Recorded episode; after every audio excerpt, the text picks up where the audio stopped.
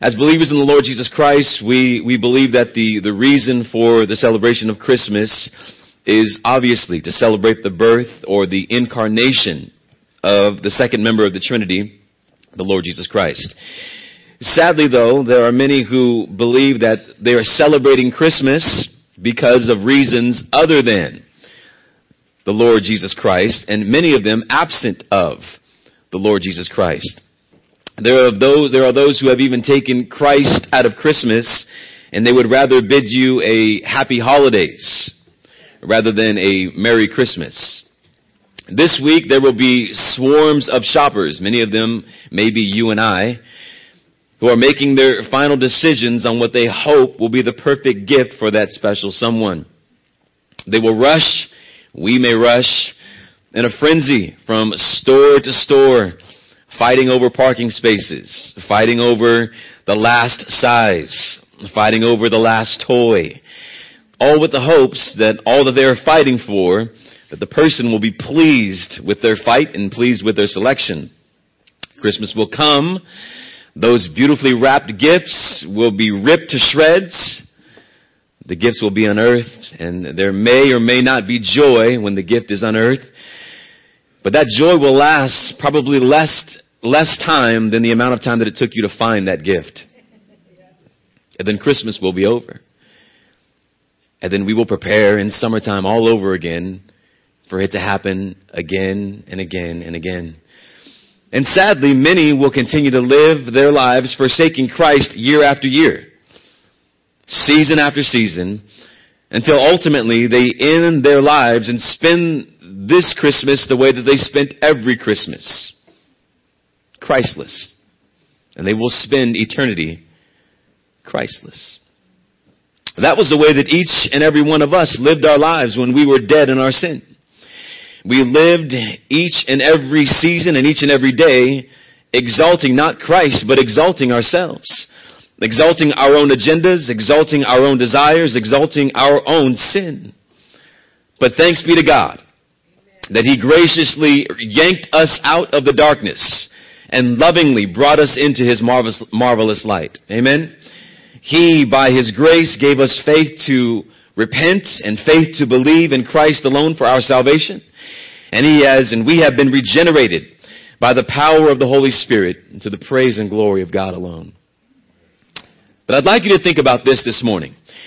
There would be no regeneration without there first being an incarnation.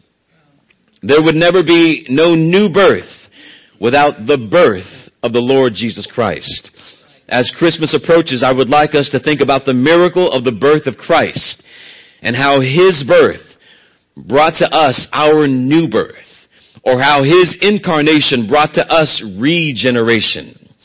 Tonight, I would like for us to think about the reason for the Advent or the reason for the incarnation. Let's go to 1 John, as Pastor John read earlier, chapter 3. And let's stand for the reading of God's Word once again. John chapter, 1 John chapter 3, verse number 1. We are not going to exegetically go through every single passage, but instead we're going to draw some ideas and some thoughts that John is trying to convey to us and prayerfully connect them to the incarnation of the Lord Jesus Christ. Verse 1. See what kind of love the Father has given to us, that we should be called children of God, and so we are. The reason why the world does not know us is that it did not know Him. Beloved, we are God's children now, and what we will be has not yet appeared. But what, but we know that when He appears, we shall be like Him, because we shall see Him as He is. And everyone who thus hopes in Him purifies himself as He is pure. Everyone who makes a practice of sinning also practices lawlessness. Sin is lawlessness. You know that he appeared in order to take away sins, and in him there is no sin. No one who abides in him keeps on sinning. No one who keeps on sinning has either seen him nor knows, nor knows him. Little children, let no one deceive you. Whoever practices righteousness is righteous as he is righteous. Whoever makes a practice of sinning is of the devil, for the devil has been sinning from the beginning. The reason the Son of God appeared was to destroy the works of the devil. No one born of God makes a practice of sinning, for God's seed abides in him, and he cannot keep on sinning because he has been born of God. By this it is evident, by this it is evident who are children of God and who are children of the devil. Whoever does not practice righteousness is not of God, nor is the one who does not love his brother. May God add a blessing to the reading of his word. Those who have ears to hear, let them hear. You may be seated this morning. Two times in this passage, John tells us the reason for the incarnation, or the reason for Christmas, or if you like, the reason for which Christ came. In verse 5, he tells us that Christ came to take away sin. In verse 8, John tells us that Christ came, Christ appeared to destroy the works of the devil. The works of the devil, or the, the things that the devil promotes, is sin. Christ was born of a virgin by the Holy Spirit, increased in wisdom and in stature and in favor of men and God. He perfectly obeyed God and lived a sinless life and all the way to that innocent death, even death on a cross. Jesus Christ rose from the dead in power and destroyed the works of the devil, again, namely sin. Therefore, he destroyed the power of sin. Now, what is the connection between the incarnation of the Lord Jesus Christ and regeneration in the believer? This morning, I would like to share with you some of the connections between the birth of Christ and the new birth of the believer. Number one, let us begin where John begins. The love of God. Why did Christ appear? What's the purpose of the incarnation? Number one, it is the love of God. What compelled God to send His Son? Before I get into the love of God, I have to say to you that it was the eternal plan of God to send His Son. The sending of the Lord Jesus Christ was not the result of some reaction that God had to the fall of man in the garden. The sending of the Son of God was not a result of God looking at the fall of Adam in the garden and then saying, oh no, what are we going to do now? I have an idea. I'll send my son. That'll fix it. No. Before the foundations of the world in eternity past, it was the eternal plan of God to prepare a bride for His Son and to send His Son to save His bride, you and I. The sending of the Lord Jesus Christ was also for the glory of God. All things are for the glory of God. There is nothing that is not for the glory of God, and all things will ultimately end up resulting in glory for God. I say that also to say that God is complete.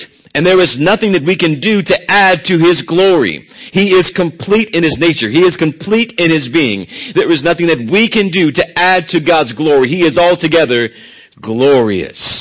He's complete. He needs nothing from you. And let me just burst your bubble this morning. He does not even need you. I say along with A.W. Pink that Christ, even though what he has done was glorious and what he performed was glorious. He, in his marvelous work, added nothing to the glory of God because God is altogether perfect and altogether complete.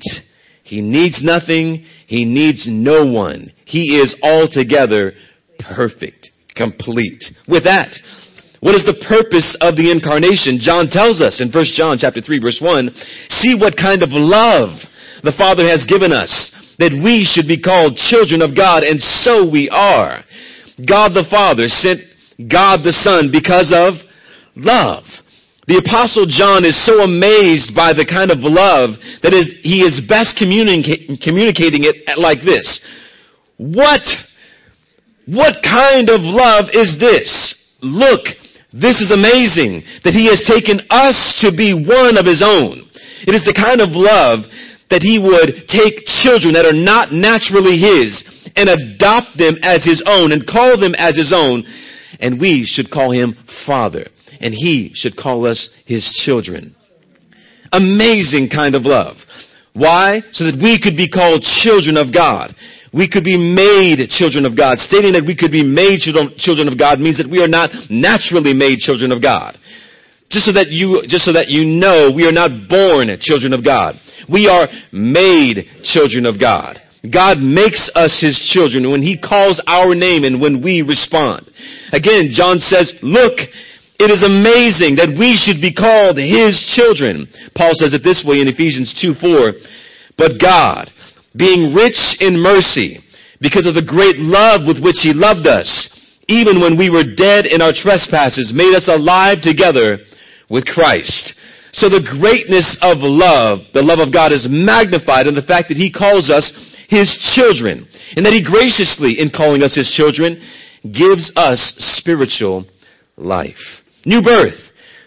To us, we who were under, we who He was under no obligation to give spiritual life to, have been given spiritual life. We who did not deserve spiritual life, God has graciously and lovingly gave spiritual life. Why do I say we did not deserve it? We were rebels. We were enemies of God. We were spiritually dead in our sin and in our trespasses. We were slaves to sin, unable and unwilling to come to God on our own.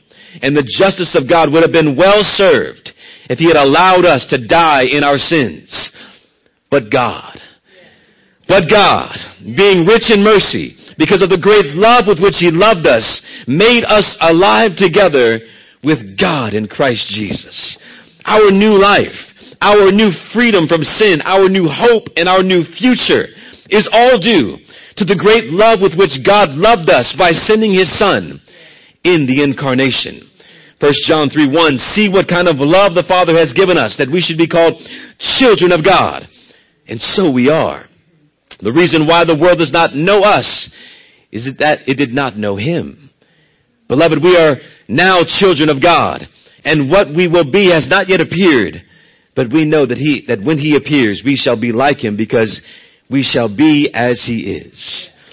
Those whom He has called as His own, His children, those who have been regenerated by the power of the Holy Spirit, repented of sin, trusting in Christ, be amazed at this, that God loves you. Be amazed at this, that He, as His eternal plan, called you before the foundations of the world to be His own. To the glory of God. That all glory belongs to Him. But the fact that He loved you so much that He, He grafted you into His eternal plan.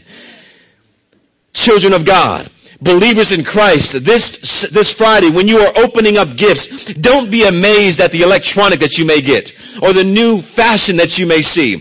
Be amazed at the fact that you are loved by God and called to be His children. Be amazed at that. You, me, loved by God. Do you remember who you were? And yet he called you out of that darkness in spite of nothing that you had done, in spite of nothing that you could do. And say you, I choose you.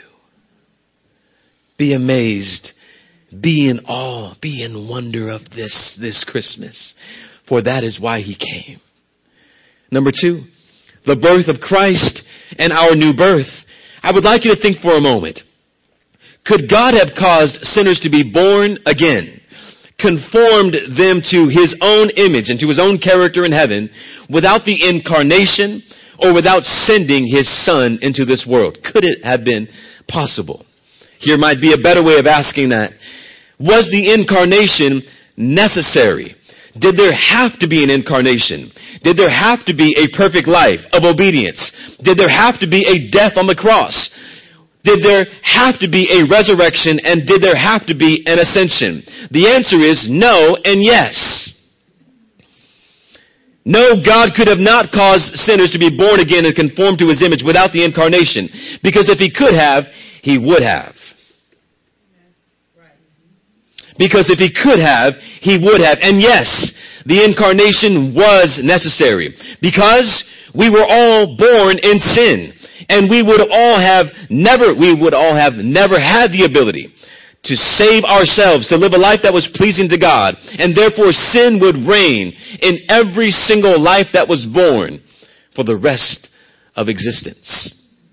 And God again would be justified in allowing that to take place. We would be sinners and dead to sin and slaves to sin if God would have not chosen to come and save us from our sin. The new birth and all of its effects. Thinking about, think about this. Faith, repentance, justification, conformity to Christ in heaven, all of these things and much, much more would be impossible without the incarnation of the Lord Jesus Christ. His life, His death, His resurrection, His ascension, all of these would be impossible if it were not for Christmas. The purpose of the birth of Christ was so that you might repent of your sins, place your faith in the incarnate Christ, and thereby have new life, and Christ thereby destroy the works of the devil, sin over your and my lives. 1 John 5 1, everyone who believes that Jesus is the Christ has been born of God. The Holy Spirit causes people to be born again and to trust in the incarnate God-man, the Lord Jesus Christ, repenting of their sins, placing their faith in Christ alone and this is the sign that new birth has taken place. Because of his birth, we have new birth. Because he was born, we can be born again. It is when we trust in Christ that we are united to Christ. The birth of Christ again was so powerful and so important that without that birth, we could not be what he told Nicodemus to be. Born again. You remember when Nicodemus came to him at, at, at night in secret, Jesus said to him, unless one is born again, he cannot see the kingdom of God. Nicodemus asked, how can this be? Can I enter back into my mother's womb? And Jesus says, oh Nicodemus, you don't get it.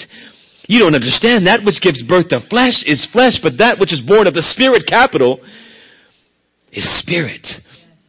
Meaning this, if you must be born again, or if you if you will be born again, it will not be through your works. It will be through the work of the Holy Spirit. God the Holy Spirit working in those whom are His. Changing your heart, changing your mind, giving you faith to believe, giving you faith to repent so that you can be born again. But without no birth of Christ, there would be no new birth of you. Without no birth of Christ, there would be no born again believers gathering in this place. We would all be rushing as those who are right now, trying to get the earliest sales before anybody else gets out of church.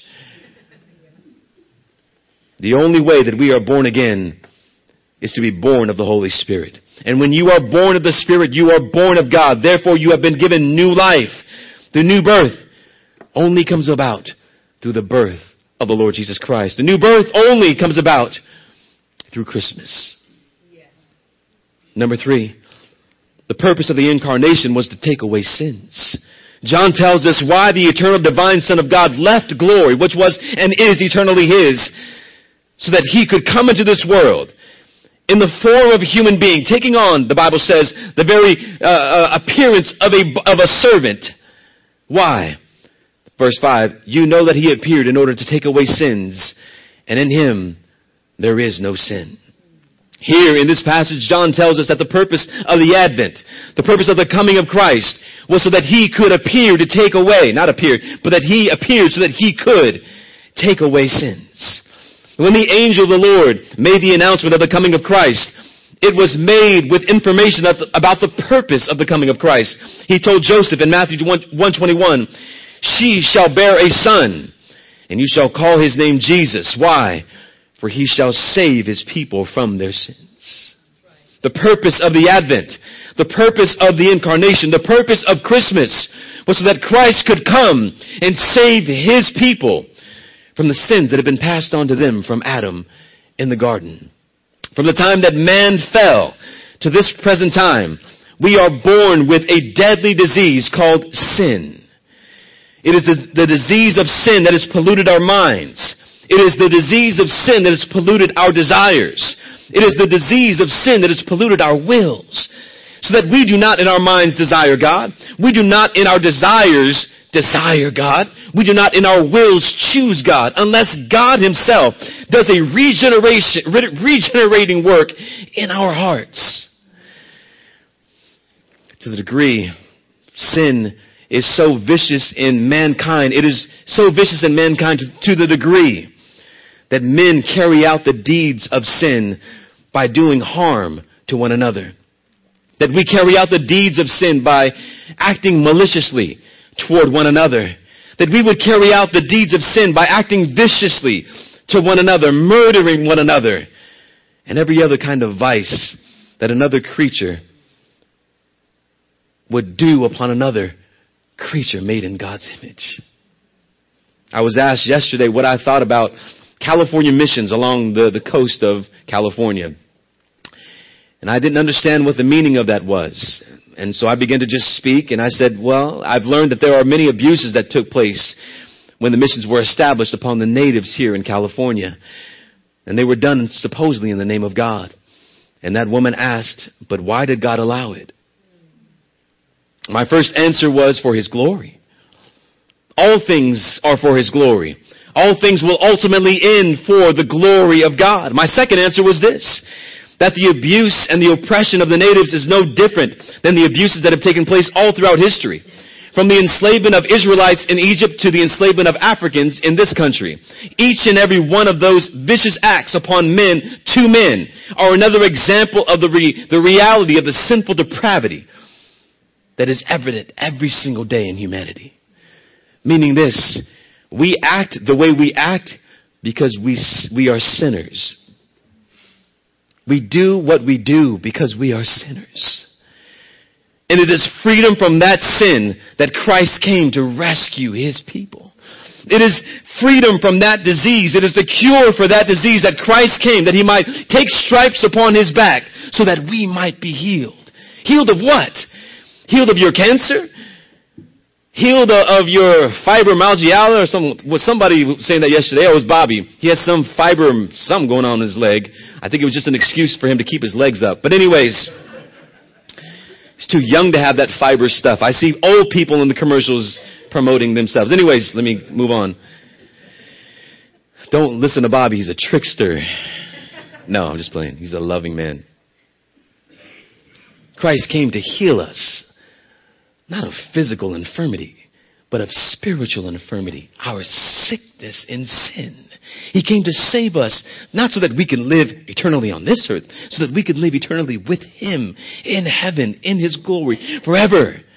He came to save us. Christ and Christ alone was the only one qualified to take upon this task. John tells us in, in Him there is no sin. There was no one else qualified to rescue us from our sins. No one else born from the time of Adam to the time of this time other than Christ who was qualified, who was sinless and righteous enough to save us from our sins. No one else. Salvation is in Christ and in Christ alone. 1 John 5:12 Whoever has the Son has life. Whoever does not have the Son of God does not have life. John 5:23 Whoever does not honor the Son does not honor the Father who sent him. John or Luke 10:16 Those who reject me reject him who sent me. This is Christ talking. There is no other person who has ever lived that has had the ability or the will to save us from our sins. It is Christ and Christ alone who has the power to save us from the depths of our depravity. And all glory is due to Christ even this Christmas. Without the incarnation of the Son of God, the Messiah, the promised one, who came to live the life that we could not live and die the death that we deserved and was raised to life, conquering sin, death, and the grave, there would be no regeneration, there would be no repentance, there would be no faith, there would be no new birth, there would be no life, and there would be no Christmas. Therefore, we worship Him this Christmas. Not just this Christmas. We worship Him the Easter to come. For the birth that He was birth was soon to be the life or the death that He would die in Easter. This birth is only taking us to this Easter. The birth of Christ is taking us to the death of Christ, which takes us to the resurrection of Christ, which is, is often overlooked, which takes us to the, to the ascension of Christ as He ascends to the right hand of the Father. For the purpose of the incarnation was to purify us. 1 John 3 3. Everyone who thus hope in him purifies himself as he is pure. Everyone who makes a practice of sinning also practices lawlessness. Sin is lawlessness. You know that he appeared in order to take, to take away sin, and in him there is no sin. Purification, explicitly stated. John notes, if you have experienced regeneration, listen, you will love the day of the coming of the Lord. You will love the day. Listen to me really closely. You will love the day of the coming of the Lord. Do you know what the day of the coming of the Lord signifies? Oh, it signifies salvation of taking us home, but it also signifies judgment of those who have not trusted in Christ. The day. You read that all throughout scripture and the day always refers to judgment. But for us, there will be no judgment. There will only be salvation of taking us home to our eternal resting place. You will long for that day. You will pray for that day. You will look forward to that day, to that time when you are transformed into His likeness, when He appears and we shall be like Him. Are you looking forward to that day? Are you dreading that day? If you dread the day, then my, I pray that this morning you repent of your sins and you trust in Christ. But if you are looking forward to that day, then rejoice because that day draws near. Everyone who longs for that day, you will be purified. Everyone who longs for that day longs for and loves purity, but not only in the future, in the present. Meaning that they, they hate sin. Those who belong to God, they seek purity, they hate sin, and they fight sin. Do you fight sin? Do you hate sin? Or do you toy with sin? Do you flirt with sin? Do you entertain sin. As the Word of God is being preached now, are you thinking about sin? What is the extent of your relationship to sin? If you are in Christ, then you must say with Paul, Romans 6 2, how can we who died to sin still live in it? How can we who died to sin still live in it? It would be like being rescued from the garbage, only to be washed and then to run back to your garbage because it is more comfortable there. Romans 6, 6, we know that our old self was crucified with him in order that the body of sin might be brought to nothing. So that we should no longer, listen, be enslaved to sin. For one who has died has been set free from sin. Have you died to sin? Have you died to this world and is this world dead to you? Or are you very much alive to sin?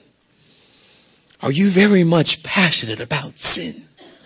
Because if you are, then there is no new birth. And if you are passionate about sin, then there is no new life. The new birth awakens faith. It fills us with love and longing for the great last day of purification. And it produces in us a, a desire, a passion for purity today. Not tomorrow in the future, but we long for it, we desire it, we seek it today. And since there is no incarnation or regeneration without the incarnation, there will also be no purification. Now and finally, if there is no incarnation, if Christ did not come, you would still be chasing after your sin. But because of Christmas, you are now free from sin instead of slaves to sin. And you are dead to sin, so you no longer have to live in sin. Because of Christmas. We know that we will only be made perfect in heaven. But that should not stop us from trusting the Holy Spirit to purify us and that should not stop our pursuit, pursuit of putting to death the deeds of the body, the body of death that we right now dwell in. Let us be diligent, brothers and sisters, in denying ourselves, taking up our cross and following the Lord Jesus Christ every day. Let us be diligent in running the race that has been set before us and laying aside every weight that would attempt to slow us down from achieving the prize, namely the Lord Jesus Christ. Why? For that is why He's come. To save us from our sin and to purify us. And do you long for that? Do you long for that this Christmas? not for the newest gadget, not for the latest style, but to be more like Him, to be conformed like Him, to count all things as a loss for the sake of knowing Him. I pray that that is true in your life. And five, the incarnation. Why? Justification. Look at it again, verse 3 or verse 4. Everyone who makes a practice of sinning also sin, also practice, listens, listen, lawlessness. Sin is lawlessness. You know that he appeared in order to take away sin, and in him there is no sin. It appears that the apostle John is, is explaining our future hope, our future purification, and then he makes almost an abrupt, uh, an abrupt statement saying this, sin is lawlessness. Why? And then he adds to that, Christ appeared to take away sin. The apostle is pointing out that we don't just need to be purified. Ultimately, we need our guilt removed. Why? Because we are lawbreakers. We must not think, or we must remember that we are sinners, and we must not forget that we are, we have sinned because we have broken God's law. We are lawbreakers. We're not just sinners because we sinned, and yes, we are. But we have broken the law of God. We have not met up to the perfect standard of righteousness that is God's law. And we deserve punishment because of our guilt. From who? God creator and God the judge. We stand guilty before God. You and I, apart from Christ, stand guilty before God. We don't just incur defilement that has to be purified. We incur that we have to be, we, we incur the guilt that we have to be forgiven of, that we have to be released of. Because if not, the wrath of God is upon us. The wrath of God. And that wrath has to be propitiated. We all fall, fall short of a righteousness that must be imputed. Christ is the only cleansing, or is the only cleanser Christ is the only possible way that we could be propitiated, and Christ's righteousness is the only righteousness that could be imputed to us. He is graciously, lovingly, and mercifully the one who took our guilt, our shame, and turned away the wrath of God that was fixed on us because of sin. And how did he do this? Christmas. By coming, born of a virgin, taking on the form of a servant you and I. And through the incarnation, the life, the death, and the resurrection, we are justified. 1 John 4:20 in this is love not that we had it, and and this is love not that we have loved God but that he has loved us and sent his son to be the propitiation for our sins God the son became incarnate to die the death that we deserved, and in doing so, he took the cup of wrath. He did not pass it by, but he took the cup of wrath and absorbed the wrath of God for our sins and became a substitute for those who broke the law of God, you and me.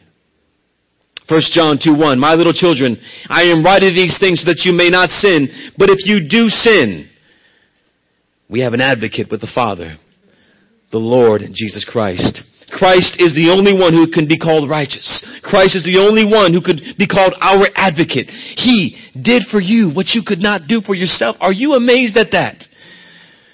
You should be. You should be. I told Richard Barcellos' church when I was up there, why are you afraid to say amen? You should always say amen to that which is true. You should always be amazed and in awe of that which is true. I don't care how reformed you think you are. You are regenerated by the power of the Holy Spirit. And if it is true, then glorify God. Because that is the only reason why we're celebrating Christmas this year. Because of Christ and Christ alone. And He alone is qualified to be our justifier. Both just and the justifier. He presents His blood before the Father. And it is Christ who pleads before the Father on behalf of the unrighteous by presenting before God His righteousness. Don't fall asleep. Don't, don't, don't, don't let yourself uh, become comatose. to the all inspiring, falling on your knees, worshiping truth that He came. As that old Holy Night song was playing, I was just thinking about what would I do standing before that baby who is both God of the universe, standing before the baby who created my eyes, standing before the baby who created my, my hands and my heart and my mind, and being able to look at that baby who would soon die in my place. Oh, fall on your knees.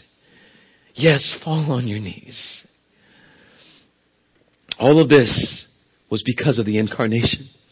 And it is all of this that we celebrate this week during Christmas. So as presents are piled under the Christmas trees, and as you little kids, and as even you adults, don't act like you don't care, see the, the gifts begin to pile up and get excited about what you might get or what you did not get and what you hope they saw on your list. Know that you have received what you really need. Saving from your sins. Rescue from eternal separation from God. So the gift that you may be wanting might not be under the tree this year. But the only gift that you need has been given to you through Christmas, through the incarnation of the Lord Jesus Christ.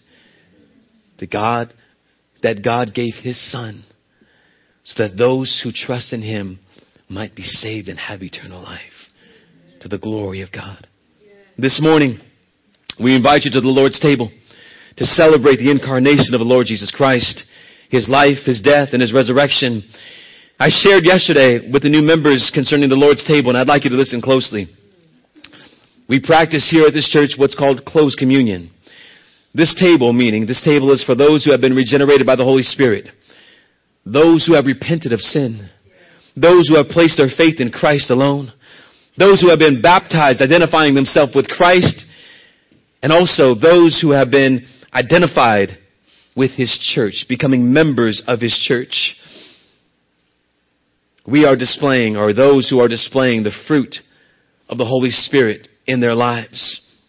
And if one comes and they ignore all those things and say, I want to take the table because I want to take the table, and I don't care what you just said, then let me warn you that the Bible warns you that you are taking the Lord's table in an unworthy manner and you are in danger of judgment according to Scripture.